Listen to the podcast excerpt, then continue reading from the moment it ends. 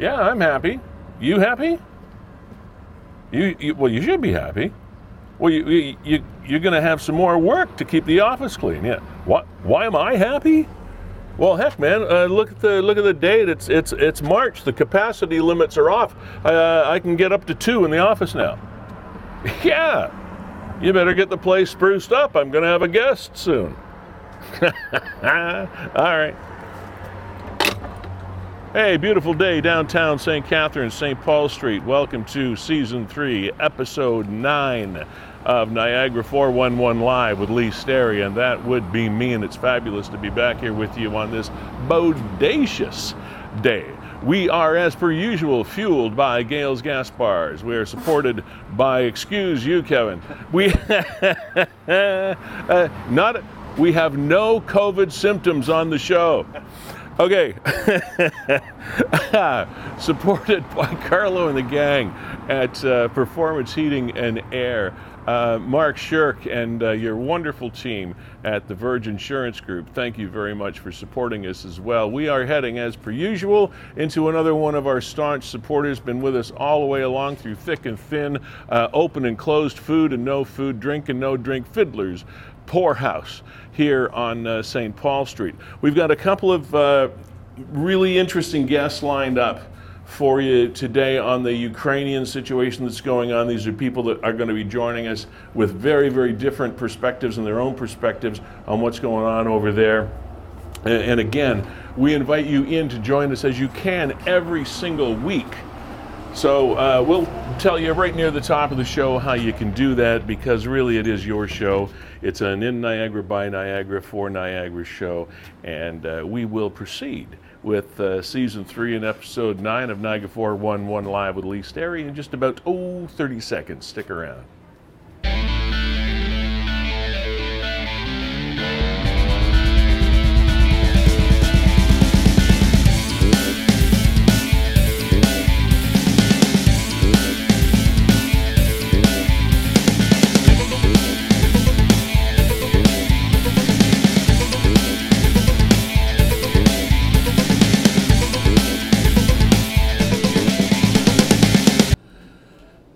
And again, uh, good afternoon. Just getting the wiring adjusted here before we get underway. How you doing? Uh, this is, uh, I guess, that time of year where we all wake up with our fingers crossed on a on a sunny uh, morning in early March, and you say, "Please, please, let this be the." Uh, the beginning of the end of winter, or at least the end of the beginning of uh, spring. One of the one of the two might uh, might hold true.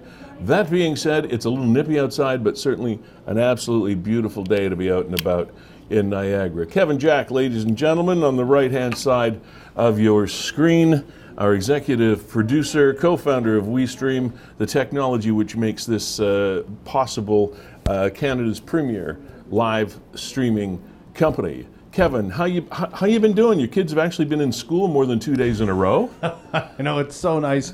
A uh, little bit of normalcy, you know. Don't have to show your Vax passport anymore to get around town. Um, you know, not sure if uh, if masks are soon to follow. Well, like I said, we can uh, now have meetings in the office down the street. The capacity limits are off. Uh, uh, and uh, who knows? Fiddlers might, uh, might might might fill up by around noon today. They're open at noon. They're open at noon, by the way.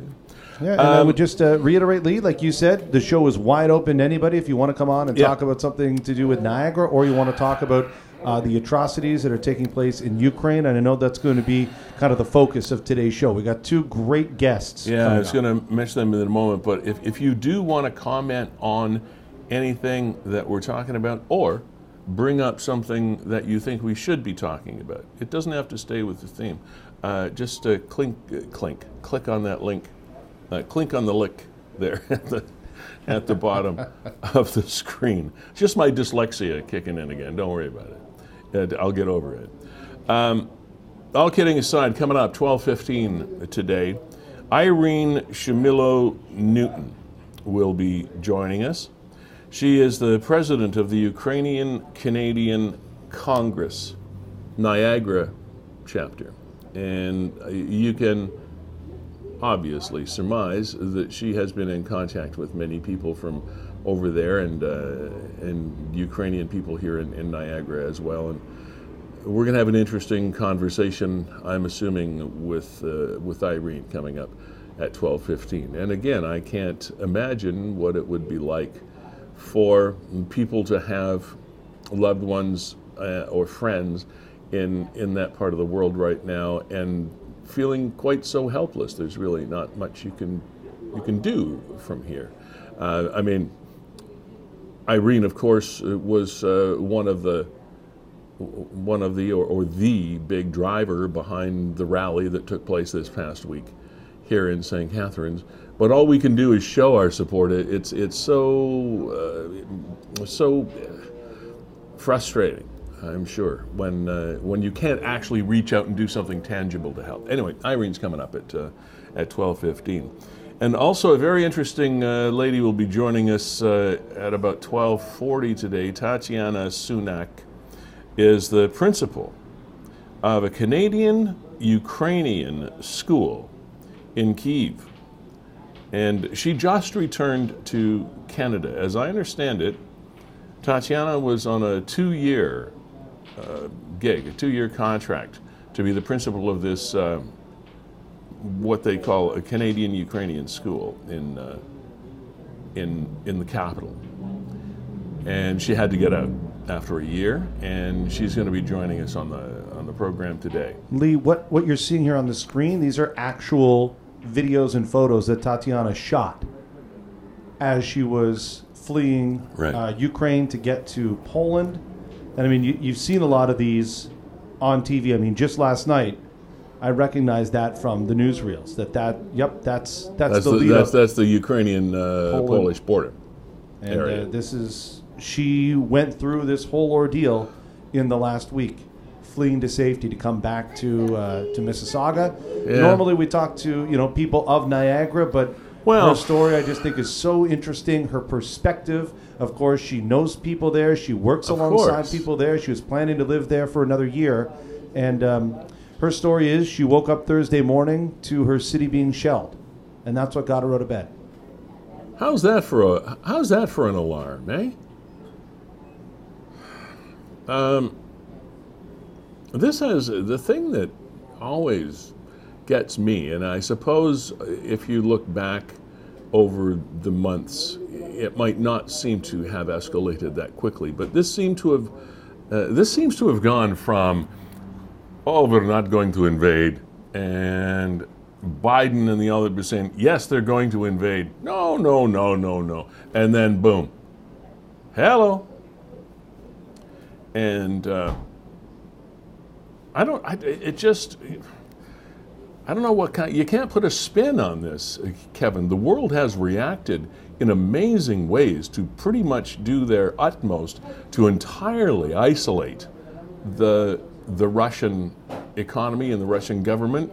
And that's not helping the Russian people. And I think what we're going to want to hear from one of some of our, our, but perhaps both of our guests as well, is their perception of how the actual Russian people are reacting to the messages that they're getting about what's happening in uh, in Ukraine. And and my sense is that those stories, those perceptions, are two very different. They're poles, uh, two very different things. They're poles apart from uh, from what's going on. So, look forward to talking to Irene and uh, Tatiana as uh, as the show goes on. And again, glad to have you here. If you click on that link at the bottom of your screen, here's what's going to happen. You're going to automatically be popped into what we refer to as our Niagara 411 Live Green Room, and uh, which is the room that you're in before you go on the on the big show. And um, Kevin will ensure that your connections are right and uh, your head's the right way around and, and all those things. And uh, and we will welcome you on the show. And let me make this, now I sound like Richard Nixon, let me make this perfectly clear.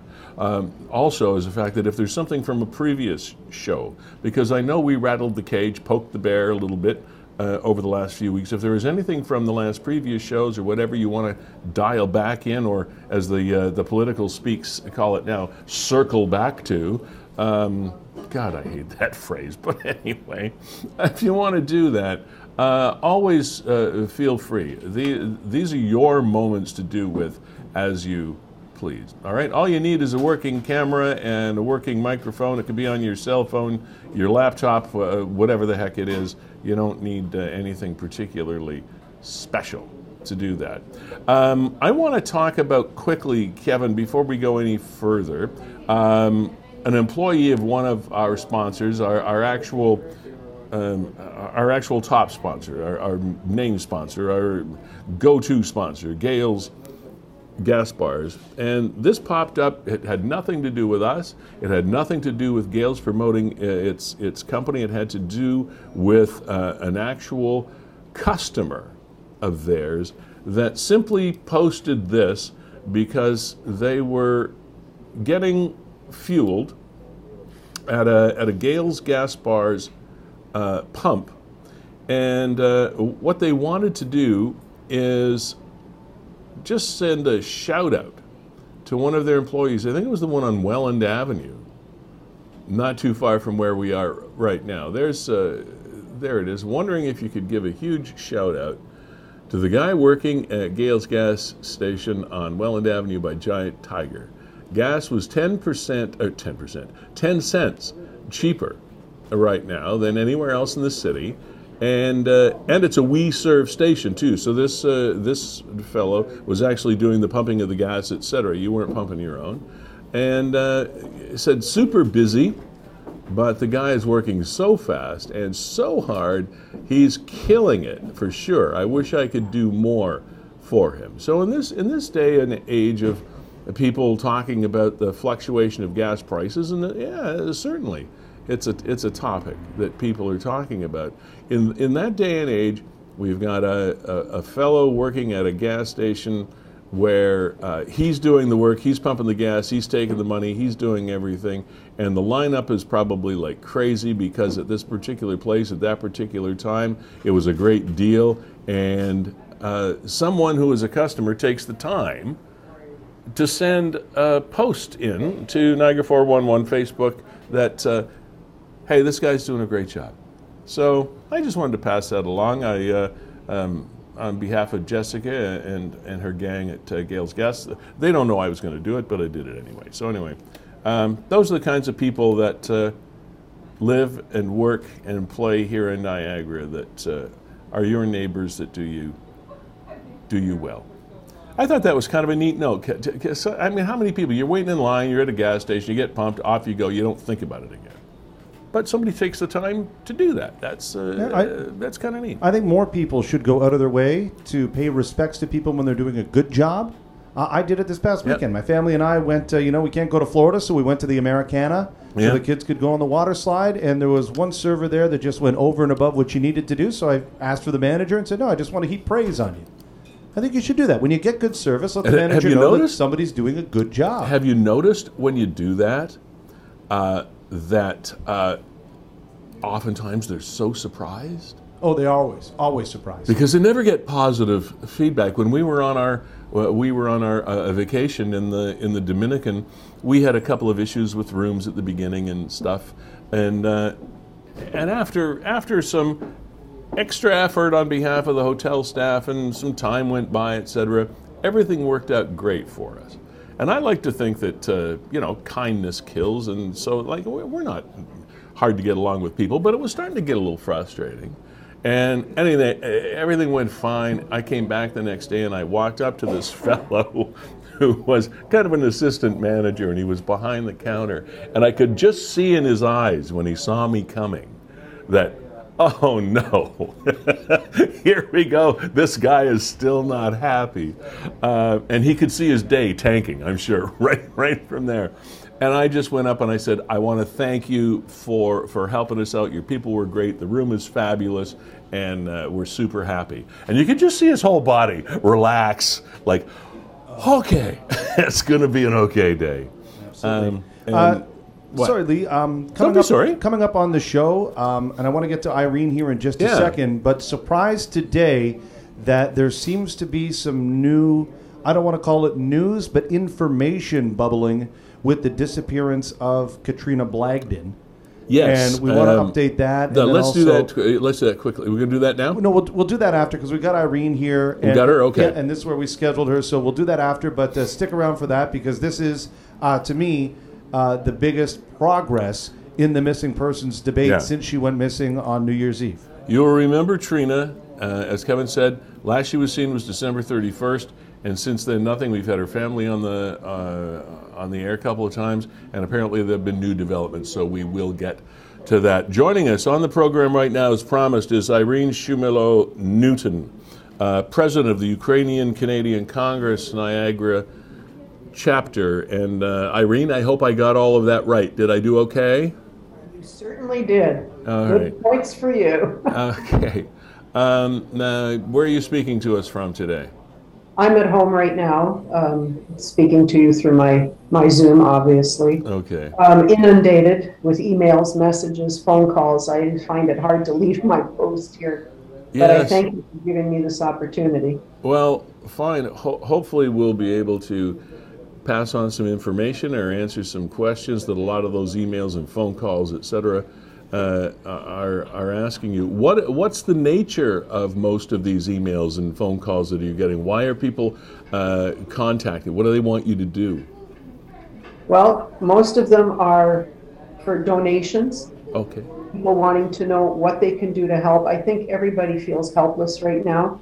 And everyone, and I'm not speaking about the Ukrainian community, but the non Ukrainian community, wanting to know where they can donate, what needs to be donated, where to make contact. That's part of them. I have, in the last few days, had text messages and emails and so on asking and phone calls uh, from some young, well, not even young, I should say different ages, gentlemen who want to go and volunteer. One To is fight? to, they want to go to Ukraine Wow. um, and they want to know who to contact. One is a retired paramedic who wants to go and help with the situation and help the refugees in and out, and even go into Ukraine and help with medical, uh, you know, um, things over there. I've had um, a retired um, military man who fought uh, in, in Afghanistan and so on. He's in his late 50s. He wants to go back. He wants to fight voluntarily with the Ukrainian army. Wow. I have a, a truck driver who wants to go there and help with um, with taking supplies in to the, the war zones. It, I, I'm just absolutely overwhelmed with these people, and I've been trying to get contacts for them as to where they can call, uh, who to contact, and how to get how to do this. Irene, this is unprecedented in in Yes. my recent and even not so recent experience. There have been conflicts occur all over the world for the past number of decades, and very, very rarely, if ever, have I seen such an outpouring of not just donations, not just uh, uh, thoughts and prayers, but also, I want to go be there. This is unprecedented uh, in my experience. Absolutely. And I've, I've been thinking about this and mulling it over the last two weeks. Like, why are we hearing such unification and, and outcries from all over the world of people who are upset about all this? And the only thing I can really put together in my head is that I know with strife in, in other countries and whatever's gone on in, in Eastern, uh, uh, the Eastern Asian countries and so on, that was a lot of that was political infighting too, like Right. faction against faction and, and so on, and Yeah. strife in the country. This is a country that is completely innocent, has done nothing. There is no strife in the country.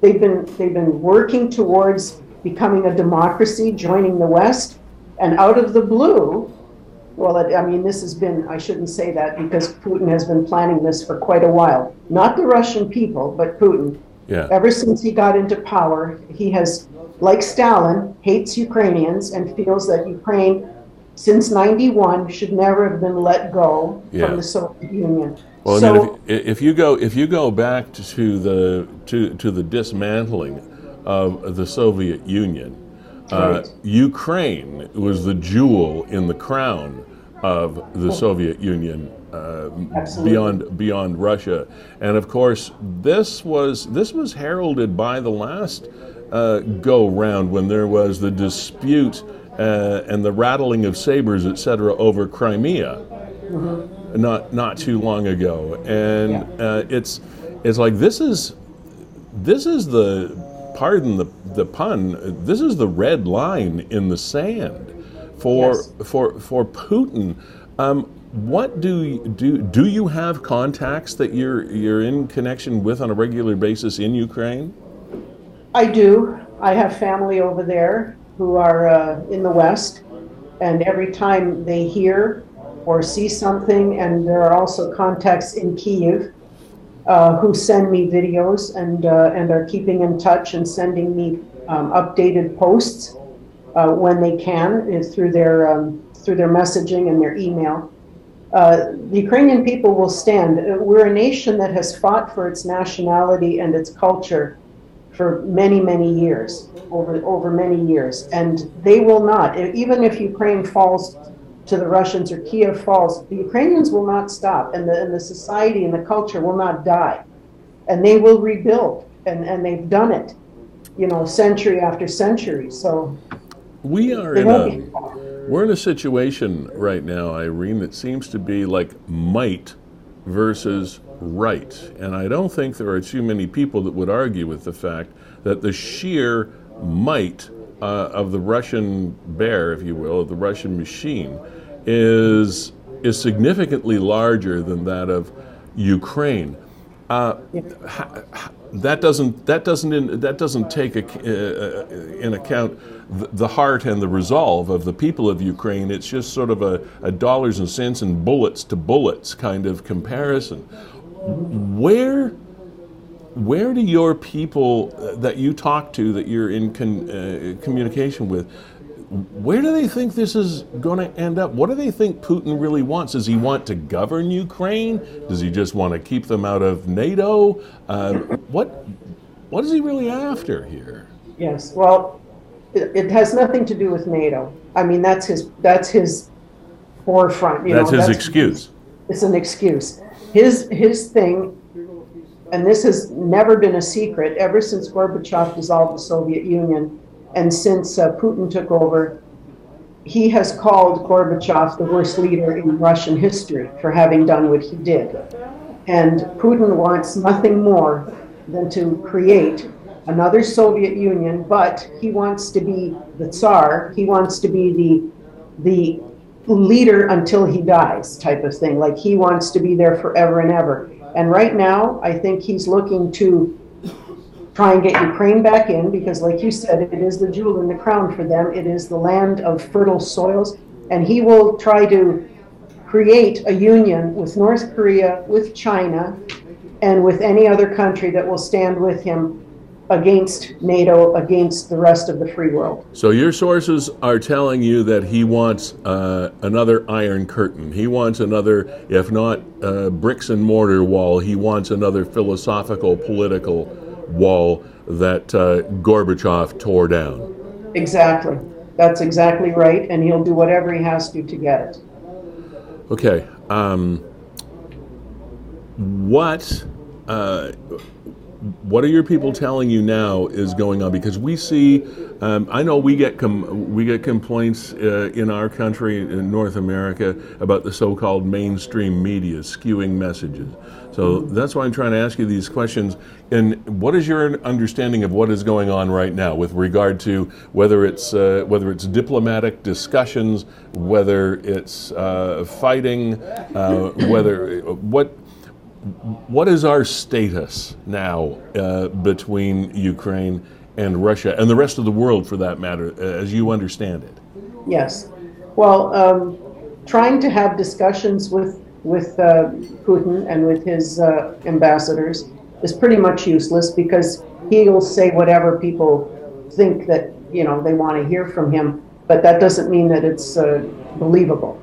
Um, so he may say that, oh yeah, you know, we'll do a a ceasefire will do this, but that isn't going to happen. His whole premise in the beginning was to take the eastern townships that he felt he was protecting under a premise that Ukraine was being ruled by neo-Nazi governments, mm-hmm. you know, and that is the most ludicrous, the most ridiculous thing anybody could say because we all know Zelensky, you know, is a Ukrainian of Jewish origin. So how yeah. can we be a neo-Nazi country? But at the same time, he has threatened, Putin has threatened Finland and told them that if they join NATO, that they will feel the consequences, the likes of which they've never seen. And that just blows me away. That sound that that sounded like something from the Trump toolbox. Exactly. Well, I think the two are pretty closely united there. I'm sorry, yeah. but Trump has stood up for Putin already, and, and so we won't even go there. That's another story. Yeah, that's true. But um, uh, you know, he's got his ways, and he doesn't care if his people suffer. Putin, we have no no fight with the Russian people. I know that they've been under disinformation for many, many years. Mm-hmm. Putin has continued to spew out the disinformation and uh, uh, an alternate history where Russia was first and Ukraine was their little brother. If you know your history, it's the complete opposite. Ukraine yes. as a nation was there before Russia ever was. Indeed. So to listen to this is, is ludicrous. It's just ludicrous. Irene, you were um, um, the driving force behind last week's uh, rally uh, right. here on behalf of uh, Ukraine and that, that beautiful uh, building, that beautiful place of worship, that beautiful hall that is uh, always so resplendent at Niagara and the Queenie there. It was just such a wonderful, mm-hmm. um, wonderful backdrop for all of the people that, that showed up. And, and not just that one, that's leading to my next question is are the messages of support for Ukraine, its government, as well as its people, of course, are those messages getting through to to Ukraine? The the people that show up and hold the, the, the blue and yellow flags, etc. Are is our message getting through to them? Absolutely. And I get replies back on my Facebook page, on our Ukrainian Congress Facebook page, National Congress uh, Facebook page. Our people see it, they know what's happening, and they are overwhelmingly grateful for the support. As, as one of my family said, um, they're going to stay and fight. They're not going to leave. They live live near the western border of Poland, but they are not uh, they are not budging and they've said, We are grateful, we are thankful for all the support, for all the donations, but in the long run, it is our country and we're fighting for it and we're not leaving. When someone, so, uh, sorry, what did you say at the end there? Nothing, except that it, it just breaks my heart when I hear that. Yeah.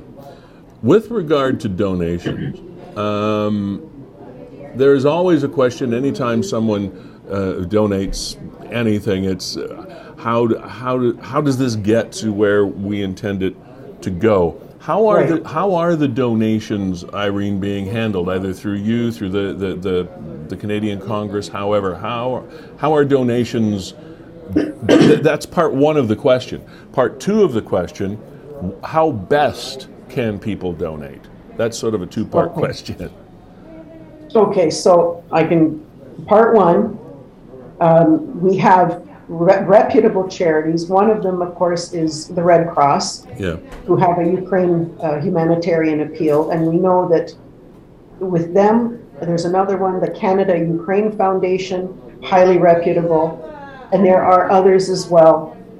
They are flying the stuff over by cargo planes, which the Canadian government is helping with, to Poland, Warsaw, etc. From there, they're getting trucks and they are trucking the stuff over the border as far as they can get it. You know, and our only prayers are that they don't get blown apart on the way to Kiev or to, yeah. to Kyiv or to Odessa or to wherever they're going, to Kharkiv, um, because it is a long trip. We're talking many hours of, of driving and that they have the fuel to get there. So, you know, everyone is doing what they can. And right now, the, the Canada Ukraine Foundation and the Red Cross, I think, although they probably would take tangible products, they are taking money. they would like financial donations. They can procure hospital beds, wheelchairs, hospital equipment, ultrasounds, x rays, whatever. They can even get the people to go over there, but they need the money to help them do that.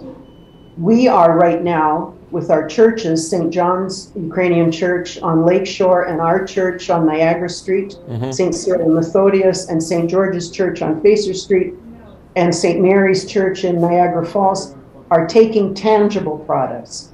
We're asking for dried food, uh, hygiene products. We're even asking for um, military type thing, like certain army surplus things, like flak jackets, right. um, backpacks, first aid kits, um, clothing, anything. And we are packaging that, and we have corporation um, that flies this stuff over there, and it will go free of charge. They will pay for the the stuff, and it will fly over to Poland, and again, it will be trucked over. So we're all doing everything we can right now. Okay. Um, how are you doing? How are you? Up and down, up and down like a yo-yo glued to the television, glued to my computer, glued to my phone. It rings constantly. And uh, trying to sleep at night. I do get a couple of hours and then I wake up and then my mind starts racing and, and then I get on the, the um, computer and try and get a hold of my family or phone them. And, and just reading, you know, finding out what the updates are because things change so rapidly. It's on and off. But my you know it's it's gut wrenching. My my heart is up and down like a yo-yo, and uh, you're okay. And I have a good hus- a good husband who supports me. good. I was going to ask. I was going to ask you that. You're okay though. You've got a support system, and and uh, uh, and you're okay. Yeah. Oh yeah. We're we're all dealing with it in our in our own way. Yeah. Okay. Um, those of us, uh, as I said before, we can't. I mean, I know this sounds weak, but we can't imagine. Uh, I, I, guess about the closest we could come to imagining um, what we experience, perhaps, is some of our some of our relatives living in areas where there are uh, bad fires or something like that, and their lives are in danger. But this kind of insurrection, this sort of this this sort of um, military, uh, al- almost early 1900s style uh, initiative, is something that we have never had to live with no. uh, beyond a certain age, and uh, it's well, I can't imagine it. I can give you one response to that. My mother and my father escaped from Ukraine in 1941 when the war broke out, the Second World War, and the Germans were coming from the west and the Russians were coming from the east. And they were right in that area near the Polish border in Lviv. And they managed to get out and, uh, and, and made it to Germany, worked as many in, in work camps, and then eventually, after the war, got to England. And then I was born in England, and then we came to Canada. So my mother passed away two years ago, and I can only imagine how she'd feel. But my mother's very good friend is still alive. And I spoke with her uh, the other day. She can't stop crying. And she said to me, uh, this, she said, I remember the war. I remember being in Ukraine as, as a young teenager, and she said, I'm reliving it. I'm reliving the whole scenario right now, and it's it's breaking my heart. She said, and I just can't stop crying. It's horrible. And I, you know, and then it gets me going, and I, and so yeah, we've been lucky. We've lived in a nice, quiet bubble yep. our whole lives, and now it's hitting us like a like a World War III breakout. You know, I, I don't know what what to say. I just hope that nobody decides to put their finger on a button and try to blow up the world. I don't know where else to end it but there, Irene. Thank you very much. Um, Thank you for the opportunity. Yeah, and speak. please please stay in touch with us. Uh, come and join us again next week or uh, any week. Uh, bring us updates. Uh, we're we're here to be your mouthpiece for Niagara because I know everybody in Niagara is interested in what you have to say, and uh, maybe we can even cut down a, a, bit on your email and phone activity if we can answer the questions for you here. But uh, thank you so much. Uh, um, again, um, our, our, our, thoughts are with you and your family and uh, all of your friends that have this uh, common cause ahead of us. And uh, I think you have more friends and I think you're finding this out. You've got more friends inside and outside the Ukrainian community than uh, than you may have even realized. So, um, I think you're right. God's God's strength. Thank you. Thank you so much. Take care. You too. God bless. Wow, Kevin, that was pretty uh, powerful conversation. And uh, Lee, I mean, going back to back here, I'm anticipating Tatiana Sunak is going to join us in about five minutes, Yeah. and you want to talk about a perspective. Um, this is a GTA area woman. She's a teacher. She was on a two and a half year contract in the Ukraine, living in Kiev, and just had to flee. As we've seen many news reports kind of detail, we'll hear Yeah. it firsthand. What's that? What that's like, Yep. and what she's hearing from people not just in Ukraine, but a very interesting perspective on uh, Russian media. Well, and, we are- and Irene alluded to that as well. Yes, yeah. Well, we are talking about this. There are those people on the planet who are celebrating, and I want to just give a shout out. Sorry about the sound of the zipper. Can I? Can you? I don't know. Can you see this? Not really, but you can read it. Let's say Bourbon Street. Yeah. See the trumpet? Yeah, Bourbon Street. Bourbon Street, and it says New Orleans. That's that's that's my. Uh, you're going to hear this on the. um, uh, salute to uh, those celebrating Mardi Gras in uh, one of my favorite cities uh, in the world, uh, New Orleans. Uh, Fat Tuesday was, uh, or as we grew up calling it, Pancake Tuesday happened uh, happened this past Tuesday. Unfortunately, my Fat Tuesdays have turned into Fat Wednesdays, Fat Thursdays. but uh, anyway, uh, to those celebrating in uh, the Crescent City of uh, New Orleans, Louisiana, wish we were there again. But uh, while all of this strife is happening, there are some people parading and partying, and uh, we have to let them have their parties because uh, that's part of what makes life go around as well. Um, Um, Lee. Yeah. I, I had mentioned that we are going to give the Trina Blagden update. Yes. Um, let's hold off on that because Yes, we got okay. a little bit of momentum here.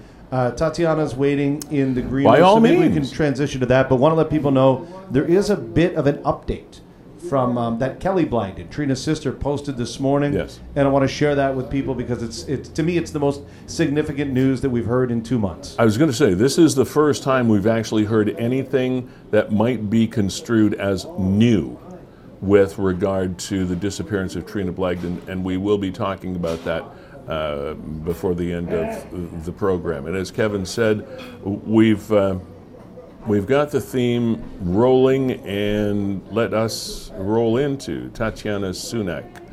Uh, Tatiana um, is the principal of a Canadian Ukrainian school in Kiev who has uh, just recently returned to Canada. She joins us now. She returned uh, uh, before her scheduled return uh, for obvious reasons. Tatiana, hi, how you doing?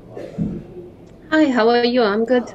I'm well. Not as good, not as good as Ukrainian people, but Yeah. I'm happy to be in Canada. That's for sure. Yeah. Well, uh, I'm, I'm sure you have mixed emotions about that too, don't you?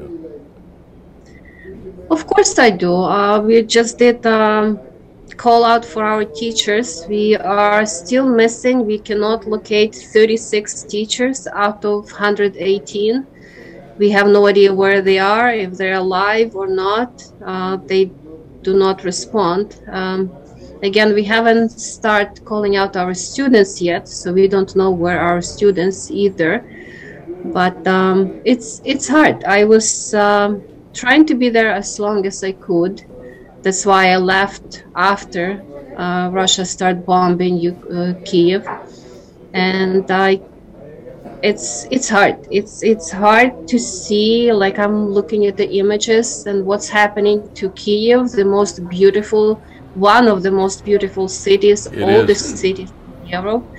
It's uh, it's devastating. It's, it's Tatiana, can It's- you can can you roll us back in time a little bit to give us your background as to what took you um, back to um, Ukraine and the position that you were hired for, et cetera? Sort of paint us the picture, if you will, of um, what your life was supposed to be like.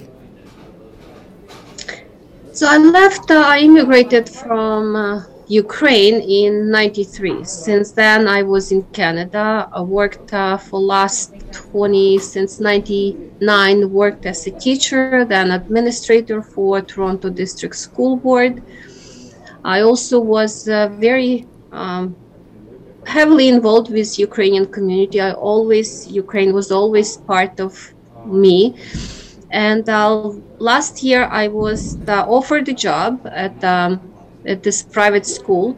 Uh, the reason why they needed, uh, because the school offers Ukrainian Canadian diploma for students, mm-hmm. they needed Canadian administrator. So that's why they offered me a job. Uh, my contract was for two and a half years. So I arrived last January. So it's been, um, so I was there for a year and um, and now I am here back in Canada. And uh, it's it's uh, I can tell you that I haven't been in Ukraine for 20 well almost 30 years and the change that I thought it was mind blowing. Uh, and I even thought about moving permanently to Ukraine really? because there's so much potential there.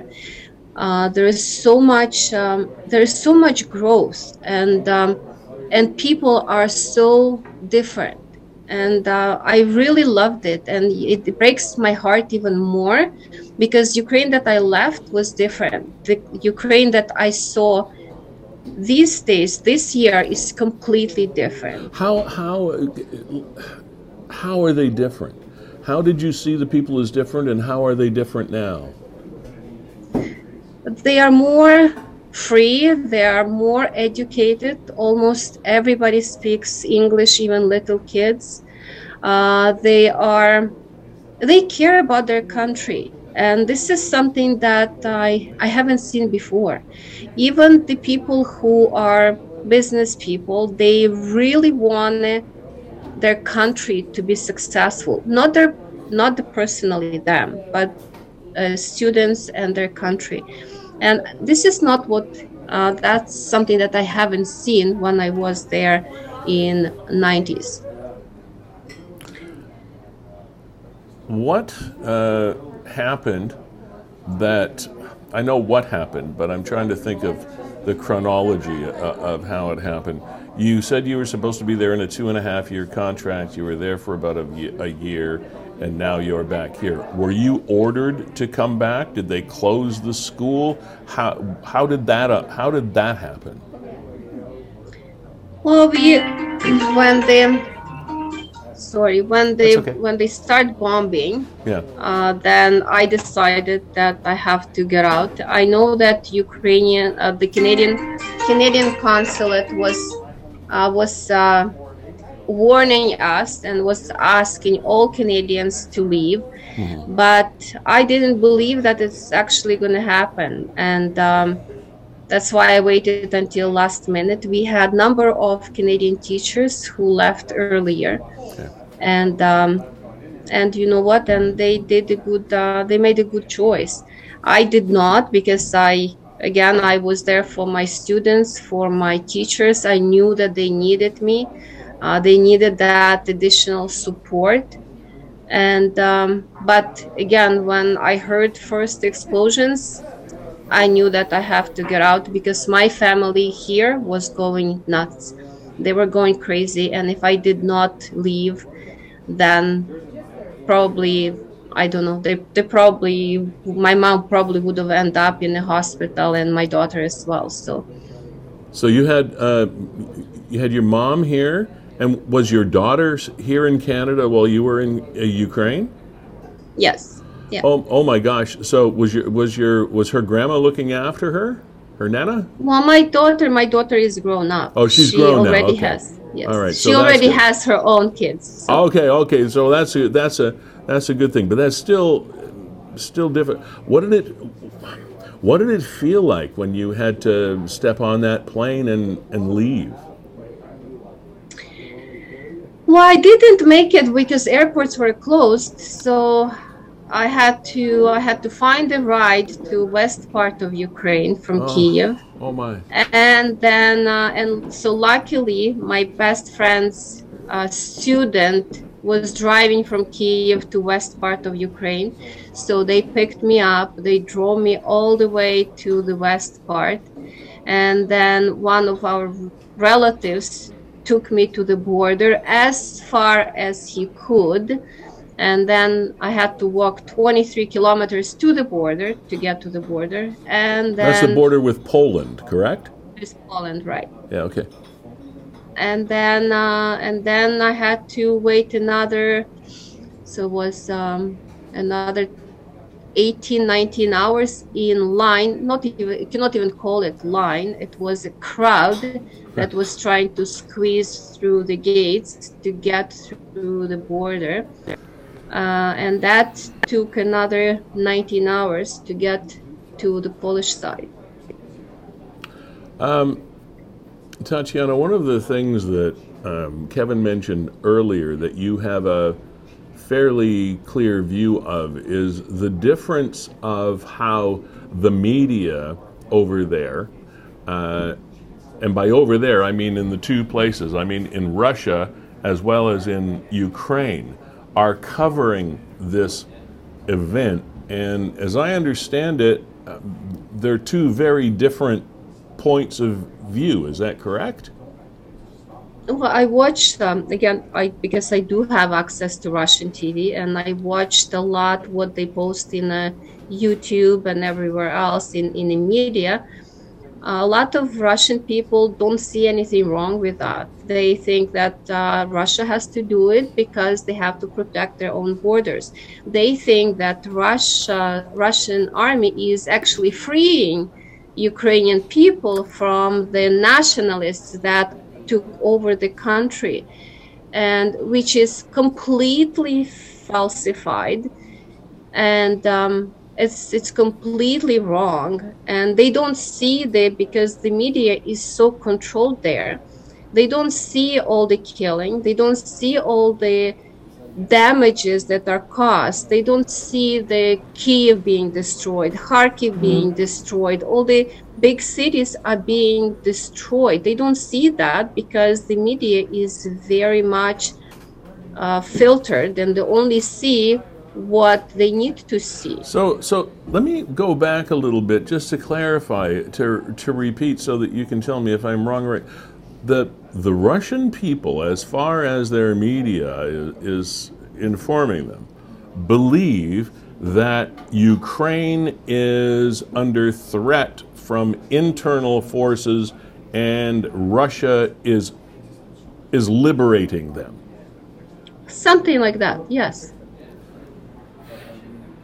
Okay, so what sort of um, has has Russia taken control or attempted to take control of Ukraine media outlets as well?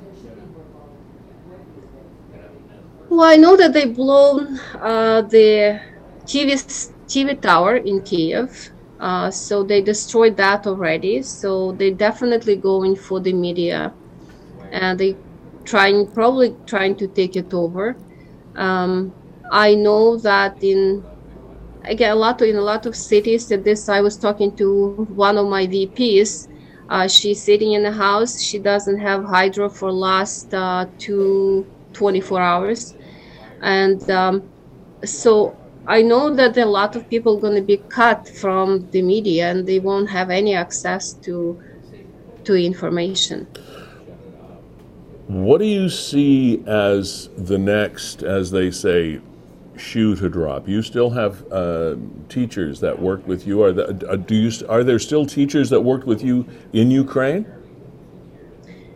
yes well again i still i still right now everybody is on a march break because Okay. there is no there was no reason like there was no way to continue with the school Okay. Um, we hope that we will start online teaching in two weeks or in after March 14th. Okay. But again, it depends what's going to happen. I hope that this war going to stop. I hope that the like I hope that I know that there is um, discussion today between Zelensky and uh, Putin, and I hope that they're gonna come up with some kind of compromise how to stop it because there is no reason why so many innocent people have to die, why the country has to be destroyed. It's it, it, it doesn't make any sense. We are from the same ancestors, and this is what hurts the most. Uh, we all came from the Kiev Rus, like we all were part of the same country that again later split into Ukraine and Russia. Like our most of the families have both Ukrainian and Russian blood. They're so interconnected. It's like killing your own brother or sister. I don't understand that. I, I really cannot comprehend it. I cannot, it just does not even fit into my mind. Like it, it, there is no explanation. There is no logical explanation or logical reasoning for anything almost it almost feels like a civil war of, of some uh, of some sense. And i guess i guess if you dig down deeper because of just the kind of history uh, and political and social history and genetic history that you were talking about um, people like uh, putin it would be it would be like ripping out his roots or something like that if uh, if Ukraine were to um, be more aligned with the West than with the mm-hmm. East. So th- it's a it's a big deal for him. But to go about it this way is is amazing. What ages were the uh, Tatiana? What ages were the children that you and your teachers were were instructing? Well, we had from kindergarten all the way to grade 11. So from, wow. from smallest to the oldest. How how many in your school? 545. 545. Did did your school get damaged? Was there any any arm fire on the on it? Uh, not yet, because it's in the middle of the city, so they did not get to that part yet. Okay. And there is um, again, we are. Uh, I guess at this point, that area has not been damaged yet. All right, now who? Do, who and I hope that it's going to stay this way. Uh, I agree. Who do you actually work for? Who who is your employer as a as a principal of a school like that? Uh, so the school is owned by Osvitoria, and um, so it's a it's an organization that uh, uh, works with teachers, educates teachers, and it's a privately owned company. Oh, okay. Uh, so the the one of the owners is Zoya Litvin. And, and where are they? Um, where are they based? Uh, Kiev.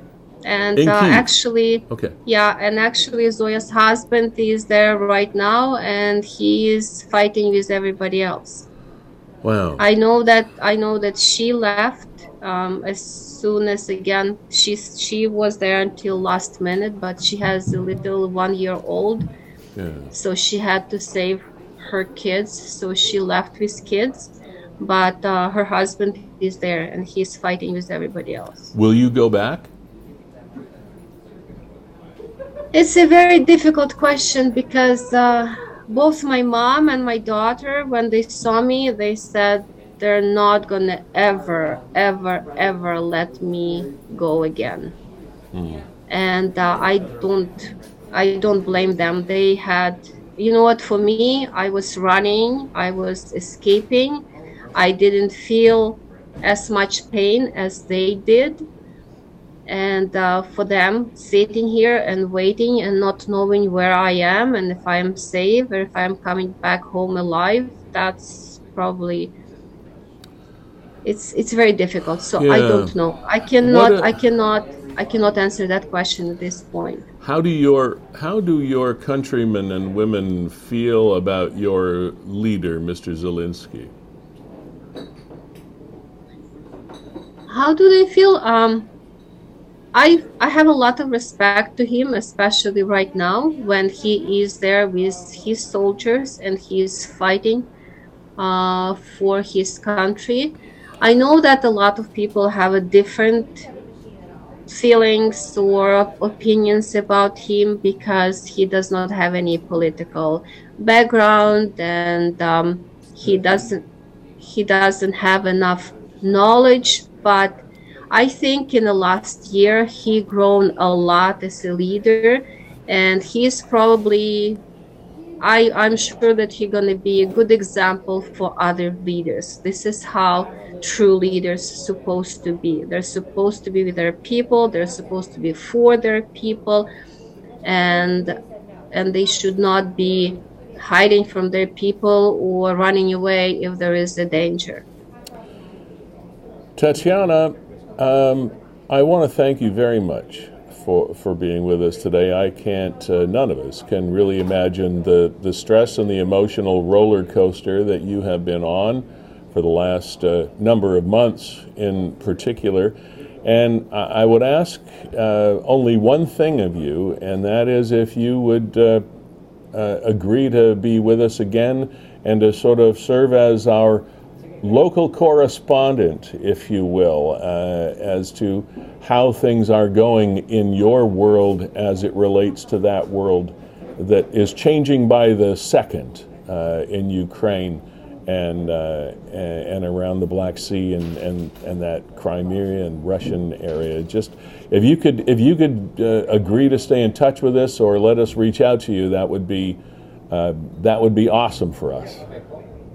Yeah, I'll be happy to provide you any information that I have and and I hope like I really pray that you know what the like miracle gonna happen and this war gonna stop because hardworking people in Ukraine do not deserve that. No, they don't. And they're really they're really good people. They are very hardworking people and you probably know a lot of Ukrainians. There's a lot of them in Canada, and they're all good people. Like they're not. There's not. No, we believe. It's not you. because they're my people, but because they are. Uh, go hug your family for us, okay? And uh, we'll talk to you soon. I hope. Okay. Thank you. Bye. Bye. Okay. So, Kevin, um, as we were, Kevin and I were just sort of um, yapping before the show about uh, how different experiences are for different people. And there have been all sorts of memes through social media and everything else. And, uh, you know, it's a, so you think you, so, so, so you think you got it bad. Fill in the blanks. Yeah, my, my heart absolutely broke last night seeing images of young children holing out in subways. Yeah. In Kiev just for safety and running out of water, running out of power, running out of food, running out of electricity. And I heard uh, one little girl talking about her even smaller, younger sister, saying, Well, I, I, feel sorry for her because she has to go underground uh, because it's not safe enough to go home and, sh- and she's afraid. And this is a little girl talking about another little girl. And it's like, we're going back to the war all over again. My, my mother in law lived in London, England, during the Blitz. She remembers the doodle bugs going over in, in the 40s. And she said, as long as you heard them, you were okay. It's when they were coming over and they stopped making a noise that you were in trouble because they dropped. And like, can you imagine anything like that? And this this is this is ringing of those kinds of experience, and it's 2022. I mean, the worst the worst we experienced, Lee, is all, in all honesty, in our, our little enclave on Ontario, was like a windy day. That's as bad as it gets for us. Like to be perfectly honest, is what a tree fell over, lost some power lines. This is real. I, I mean, out I west we have, yeah. I mean, out, west we have our we have our extremes. We have our forest fires, etc. But this this is a this is a man versus Mother Nature. This is not a this is not a man or, or human versus human conflict out of the like maybe maybe poor analogy to drop. It's interesting though. I mean, you know the the world is so connected now through technology, where you could see that biases of generations ago, ago saying, and I mean, um, uh, uh, Tatiana made a great point of it, as did Irene, that we all know Ukrainian people. They're fantastic. They're just like you and I. Whereas People are people 40 are people are people. 40, Polish 50, people 60 are years great. ago, Ukrainian people are great. great. Hungarian people are terrific. Every th- th- And I- these are good people. I don't know that 70, 80 years ago we really knew that. The world wasn't as connected. But No. now we've seen people from all over the world. We've interacted with them all. They're all nice. Like what the Chinese people are good people. Japanese people are good Everybody's people. good. German people are good people. The people are the people are the people. It's the No, who's not a nice person? Putin. huh? Putin. He's not a nice person. No, he's not an expert, but he's not a people. He's a Putin. Right, but because of that, we don't say Russians are bad. Of course like, not. And like uh, Tatiana, that was great insight to say, you know, she reads the Russian news. She One sees the- what they're getting. One of the things I wanted to ask her, uh, and I forgot, but uh, was the fact that we have seen uh, scenes of, well, they're supposed to be. We don't. It's really hard to know what to believe you see anymore. But at least we have seen scenes that they say they are actual Russian citizens in Russia protesting this war, this this invasion. How real are they? I don't know. What I was wondering is how did how did that information disseminate there? I mean, I know there's always underground, so maybe that's why. How did the, how did that uh, information disseminate so that they realize that their country's actually doing something wrong? Uh, you know what, Lee? Um, Tatiana's hanging out here, so let's just let's ask her. Hi, you still there? Yeah, I'm still here. Yeah, I Good. can leave. Okay, good. Let me ask you this question. When we were talking about uh, the misinformation that uh, the Russian people were receiving from their own government controlled media, and what we see here in the West are demonstrations or protests from the Russian people in their own cities. Uh, they protesting the war or protesting the invasion of Ukraine. Are those are those shots real? Uh, and if so, how are they getting their information? If you understand what I'm asking. Yes, I do, and I think that they're real because I also seen those. I seen Russian people protesting, and I also seen what their police was doing to them, Okay. like dragging them and hitting them. Um, I know that um, starting, I believe, a couple days ago, they're not allowed to protest at all, even if. Uh, if they want to protest, again, I don't know. This is the information that I just heard Yeah, that they can only stay if you protest and you're protest you can protest by yourself you cannot protest with a group In a so it's only one Oh, okay. one man protest Oh, yeah. but um, again like if, if you listen to even to the uh, media us canadian media and when they talk to those to russian people they're afraid. And uh, i know that there is a lot of political prisoners there. Anybody who has any other opinion is thrown in prison. And it's not it's not fun there. So i don't blame i don't blame um, regular people because they are afraid Of course, uh, that that uh, uh, the, the the only reason the only reason I giggled is because it's not fun there, and I, I'm sure that's an understatement. Anyway, thanks for popping back in here and asking that question, uh, Tatiana. Have yourself a great Okay. weekend. All right. thank you So there we go. Uh, we'll just uh, put a bow on it for now, Kevin, and, uh, and wait for updates. Fascinating show, fascinating conversations. It um, I did not foresee anything like this happening again in our lifetime. I remember the Cuban crisis in 1961, whatever, yeah, it was 62. Um, I remember it like it was, and I was just a kid, but I remember it. I remember listening to the radio, uh, Kennedy waiting for, for, for Khrushchev to, to back down. I remember the 80s with Reagan saying, Mr. Gorbachev, tear down that wall. Uh, and, and, and, and he did.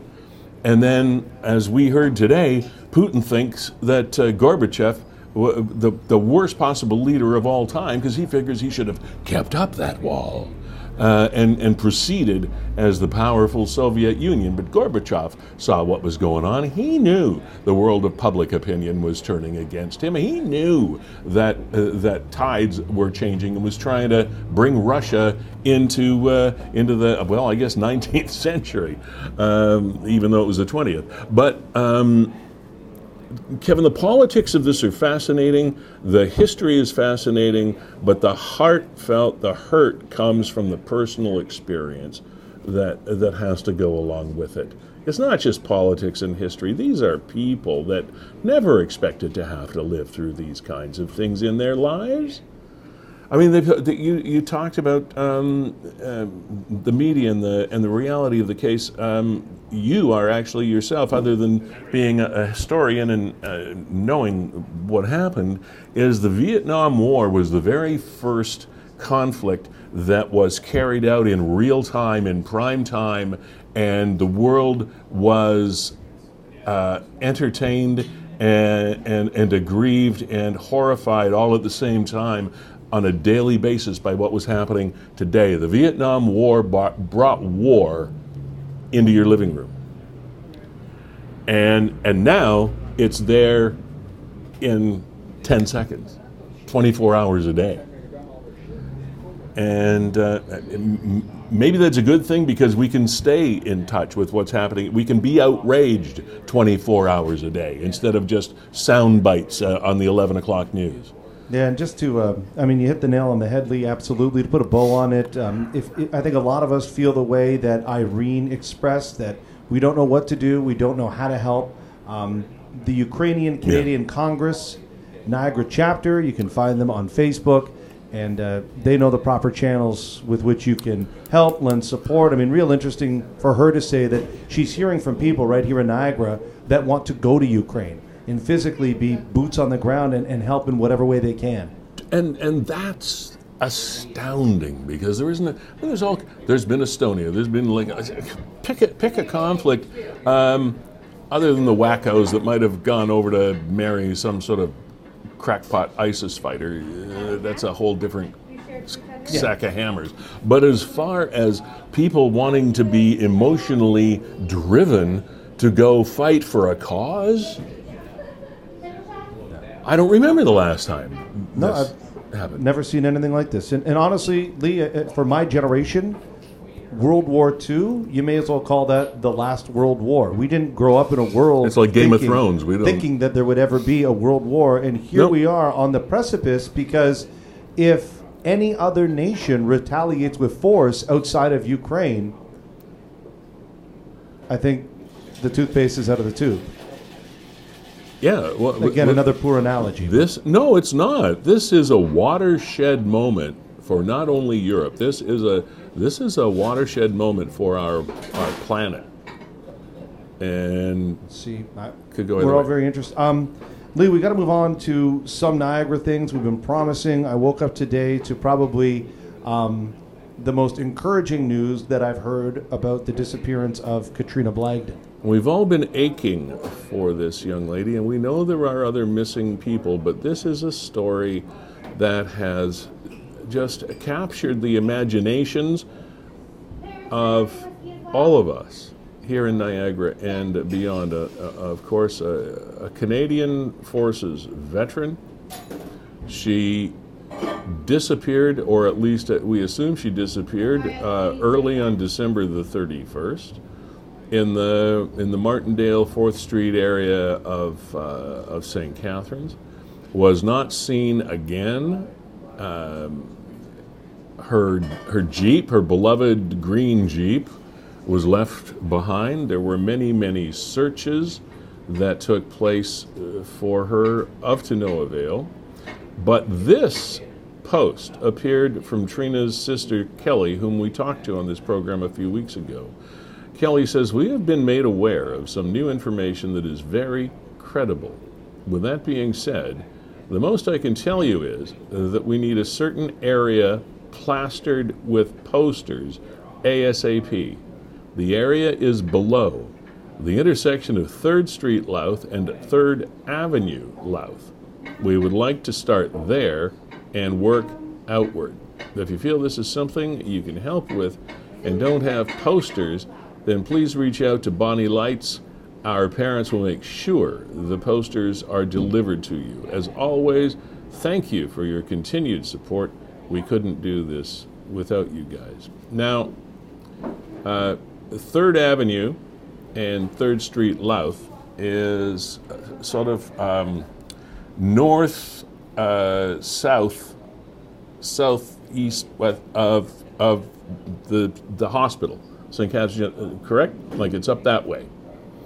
But sort of, uh, sort of a, it's more of a countrified agricultural area. There are some houses up there, but they're very, they're they're sparse. They're separated a, a fair There, bit. There there, that's that's. I mean, if you just head west from Grapeview, right? Grapeview Public Public Yeah. School in that area. Yeah. There's that. There's that church right there, and if you take that over the 406, that's your Third Avenue and Third Street right there. Okay, now we can ask all kinds of questions, like what what information? Uh, I'm assuming the information might have come from the NRPS. I do not know. I'm just saying, where would they get this information from? But they're not obviously willing to to part with that. Um, why? I, I, I don't know. I, too many questions. I, I know they've probably searched that area, but I don't know how well they searched that area. I don't know what the purpose of plastering it with posters will do, because Kevin, wouldn't you believe that by now people in that area are sure uh, and, and well aware of Trina's disappearance and who this young lady is, All, all we can do, Lee, is try and read between the lines. and, and just help them out. And if you read between the lines here, is her sister saying, um, that being said, the most I can tell you is that we need a certain area plastered with posters ASAP. And that area is exactly that the area of Well, then I'm assuming 3rd that, Avenue and 3rd Street. So then I'm assuming they're going to plaster it with searchers. I, I would think now. I mean, I would think that would be more important than posters, is to just to plaster Now, it Lee, with if you, people. if you look at the lap, uh, the map here, it's it's fairly close to her last known sighting, which Yes. is at the Firehouse Subs out on Fourth Avenue. And out on Fourth Ave, you're getting close to like the Princess Auto area. Right. So Firehouse, there it is, right there. Firehouse Yeah. Subs. which is fairly populated. I mean, it's not it, it's not out in the boondocks. No, but it doesn't take you long to drive a, drive across Fourth, right? You get there's and there's Third Street right there. Yeah. You jog up Third Street, and you come to Third Avenue. Yep. Boy. I'll. Um, I would wager that the detectives working on this case are really working on this case, ripping their hair out over this. Because it's one of those. It's it's it's. It's like one of those shows that uh, show up on 2020 or Dateline or, or something. Is how did this how did this happen? What are the circumstances? Where did it go? How does it end? And um, and she's got such a dedicated family. She has children in the Ottawa area, and um, I, I assume that uh, the kid's father is, is still involved with trying to keep them uh, keep them looked after, and Yeah, her sister and her mom, and like this. This is a whole family effort, and the, this is a military family too. This is, uh, I mean, Trina's a, a veteran of the Canadian Armed Forces. Served in Afghanistan. Yeah, It's no no joke. I um, mean- if people do have, um, you know, if, if they have a particular interest, I would encourage them to join this Facebook group, the Missing Katrina Blagden Facebook group, because a lot of the information and new information is being posted there. So I would encourage you to do that. Meanwhile, uh, Lee, on Niagara 411, there was an update on another missing girl, and people are starting to put together. And again, I don't, I don't need to go into the history of our community, but people are starting to ask questions as to what's with all the missing what is with all the missing people? in in Niagara, particularly females and young female. Now, um, this girl here, uh, Stacy. Yep, Hamilton girl, but was known to also spend some time in Niagara. They rele- the Hamilton cops uh, released new info about 33-year-old Stacy possibly seen walking on Highway 20 in Wellandport yesterday. That's not a good place to walk. Uh, I don't know. It's a day ago. Highway but- 20 Wellandport. I mean, that's way out west, right? That's, Yeah. I mean, you're in Yeah, you're in the middle of nowhere Yeah. at that point. yeah, yeah, yeah. Now, we did try and get in contact with uh, with Stacy's family to see if maybe they could add Mm-hmm. more information to it. Um, you know, they're they're being pulled in so many different directions right now. We're just trying to find some answers. Sure, yeah. Um, but they do indicate that maybe maybe there's a history of, of mental illness in the family. So possibly this isn't as um, as bad as it could possibly be. If you know what I mean, she she may have just left of her own accord, and, and hopefully she's found safe. Every story I- has two sides and then the truth. and I don't know if So, the um, I- I don't know at this point in the Katrina Blagden search that we're we're holding out hope at this point that, that we find Katrina alive. To, uh, to completely shift gears, one of the things that uh, I wanted to mention to warn you about, in case you had not seen it, and uh, Kevin, it always amazes me that it doesn't matter what is happening in our world, there is going to be somebody that is going to try to find a black market buck behind the initiative. And this is the scam that developed overnight after our premier announced that they would be eliminating fees for license stickers in Ontario, and not only that, but refunding what you have already spent on your license stickers um, come come March. Well, here we go. Service Ontario, as you know, we have removed license plate stickers on all vehicles. So we are giving you back $120 Canadian. Get hold of it here, and there's a link, and it's bogus. that is that is bogus. You do not have to. Just to clarify, uh, if you are eligible to receive a refund for your license plate sticker fees, you do not have to apply for it. It will just automatically come to you. All right? Your government is just automatically going to give you money back. Now, yes, we know there's an election coming up, so you can make your own conclusions. But the fact is, you do not have to apply for anything, so if you see something like that, it's a scam. It ain't happening. It ain't real. now, Lee, not everybody in our community is on the wrong side of the law. There's a lot of good Samaritans out there. I know Nick Really? likes sharing those stories, and people wanted to thank uh, Aaron, was giving a hand. They always say the Louth Street Canadian Tire. I think everybody calls it the Fourth Ave. Fourth Ave, yeah. the Fourth Ave Canadian Tire. And here's here's a story that Nick shared. We got more louths in Niagara than you can. Uh, nobody knows what a louth is. What is a louth anyway? Anyway, uh, yesterday afternoon. That's just me spouting. Uh, yesterday afternoon, uh, my 86-year-old papa took quite a tumble right on his face. Ooh. Outside of the Canadian Tire in St. Catharines, an amazing lady named Erin stopped to help him up to his feet, make sure he was okay, and clean him off. Our family would like to extend our gratitude to Erin for her kindness towards our loved one, and my papa would like to extend his thanks for the comfort in a scary situation. We need lots more Erins in this world right now. My papa's, excuse me, my papa's doing well. Uh, some bruising around the eyes, but his spirits are great. Thank you. Uh, nice story. And every time I see Papa, it makes me uh, grin because that's what my grandsons call me. You a papa? I'm a papa. Oh, that's nice. Yeah. I got a mamere and a papa on the French side. A and mare and a papa, right? Yep, and then I got a grandma and grandpa on the uh, the Anglo side. Awesome. How's WeStream doing these days, Kev?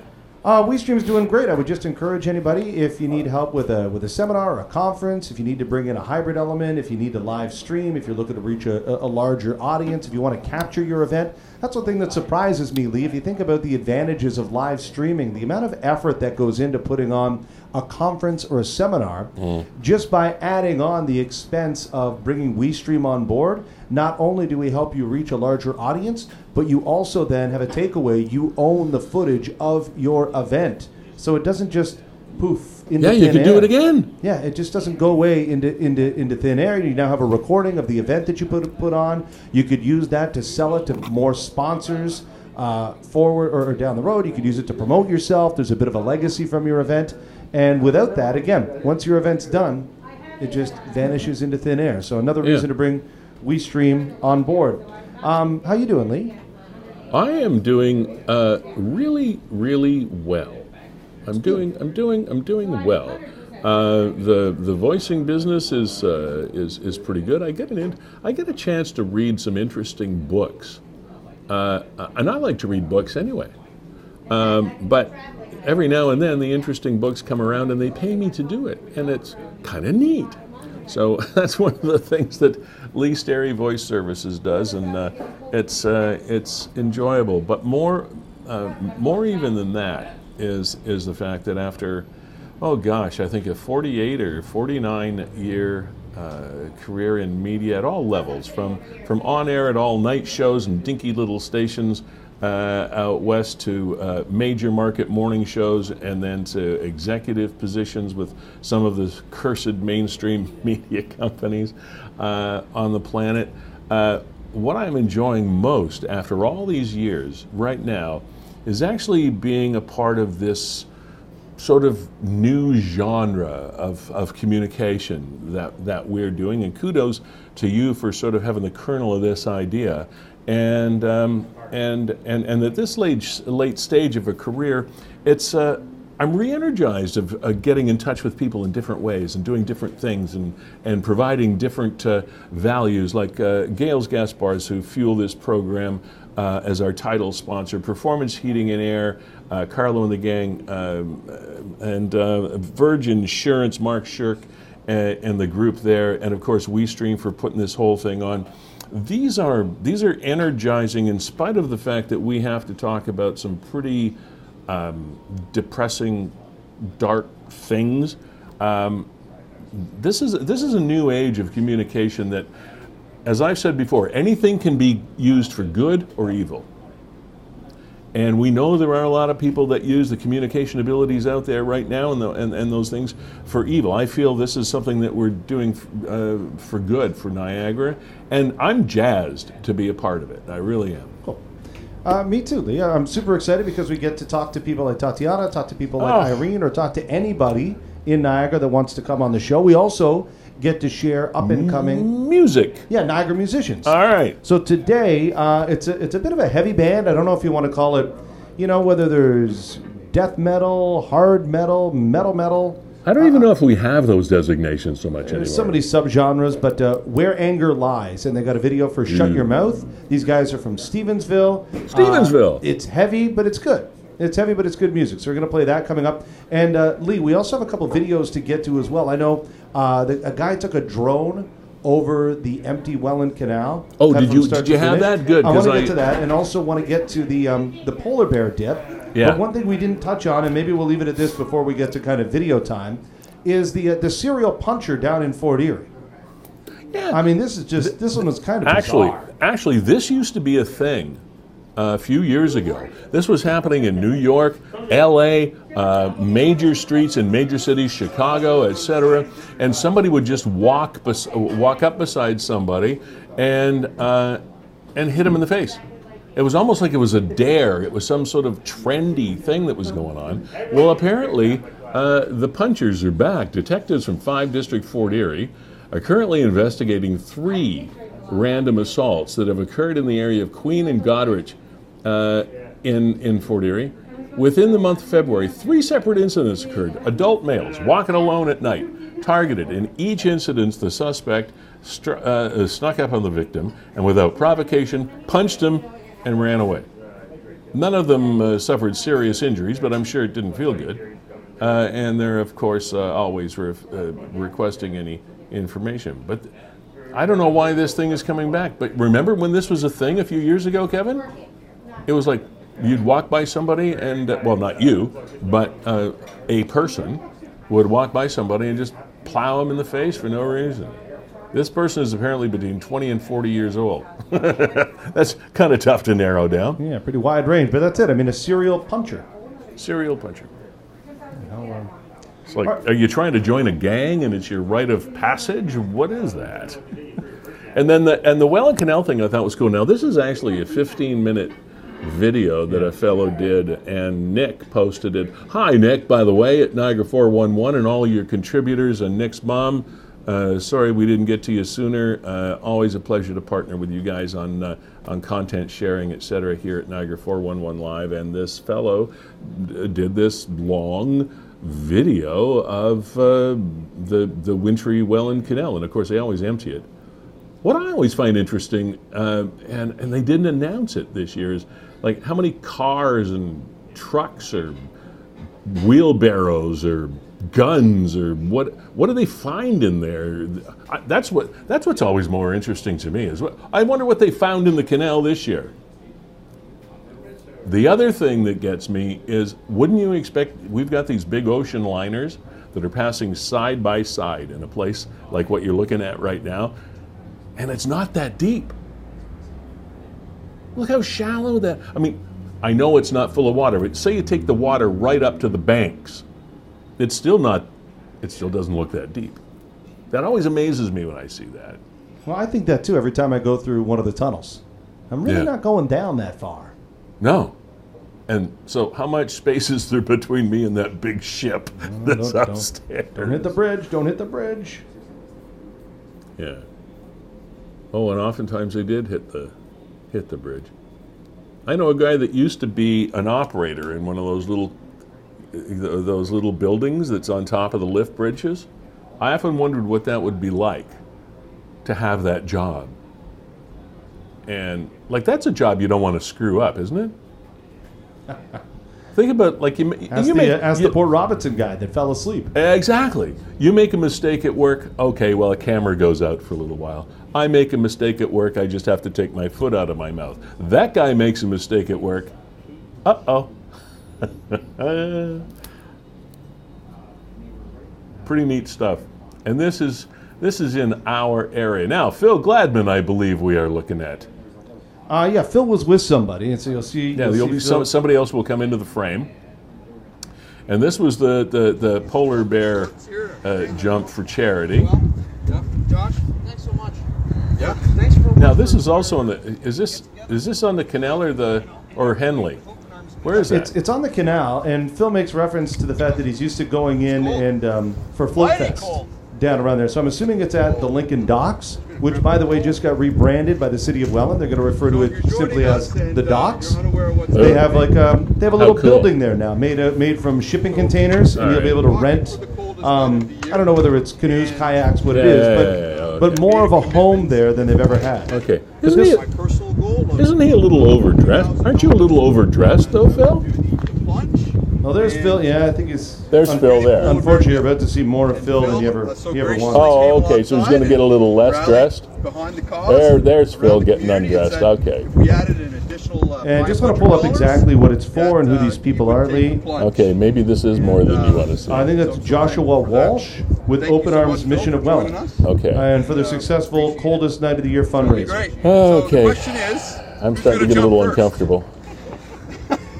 I think you should hold. I'm not going to get down bare bones. Phil is going full force. Woo! Oh my. Not how I like. Uh, Oh, you can't do a polar bear jump with socks on, Phil, can you? Oh, that that's not sick. Oh, gee. Riding a little high there, Lee. Oh, gee. See, I knew this was going to a bad place. Those Superman underwear? But if you want to be sexy, you got to take your socks off. man. yeah, this is Woo! I told Josh. Uh, Phil, your life will never be the same. Man of your word, working hard every day to be just that.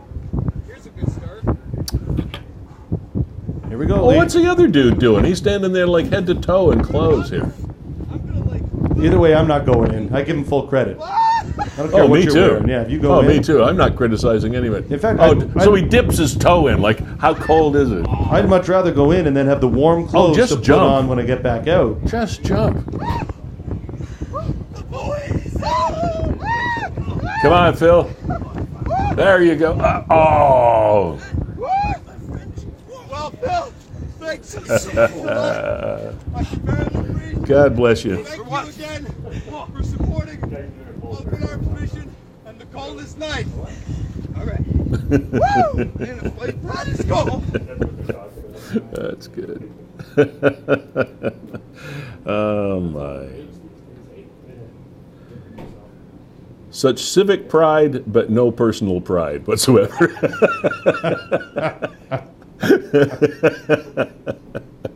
Uh, well done, guys. I love you, Phil. All right. And, and what, I'm sorry, Kevin, who's the other gentleman again? oh gosh, Joshua. Joshua. Thanks, Josh. I'm part of uh, Open Arms Mission and Coldest Night of the Year and all that. And uh, coming up music wise, the song's called Shut Your Mouth by Where Anger Lies. It's, uh, it's heavy, it's loud, but it's cool. Thank you, Irene uh, Shumilo Newton, Tatiana Sunek. Uh, we will talk to you both uh, again. Impactful show. Kevin Jack, as always, uh, masterful job. It's a pleasure to work with you. And ladies and gentlemen, have yourself a wonderful weekend as we hopefully inch our way towards spring. Gales, Performance Heating and Air, Virgin Insurance. Thanks. I'm Lee Sterry. Cheers.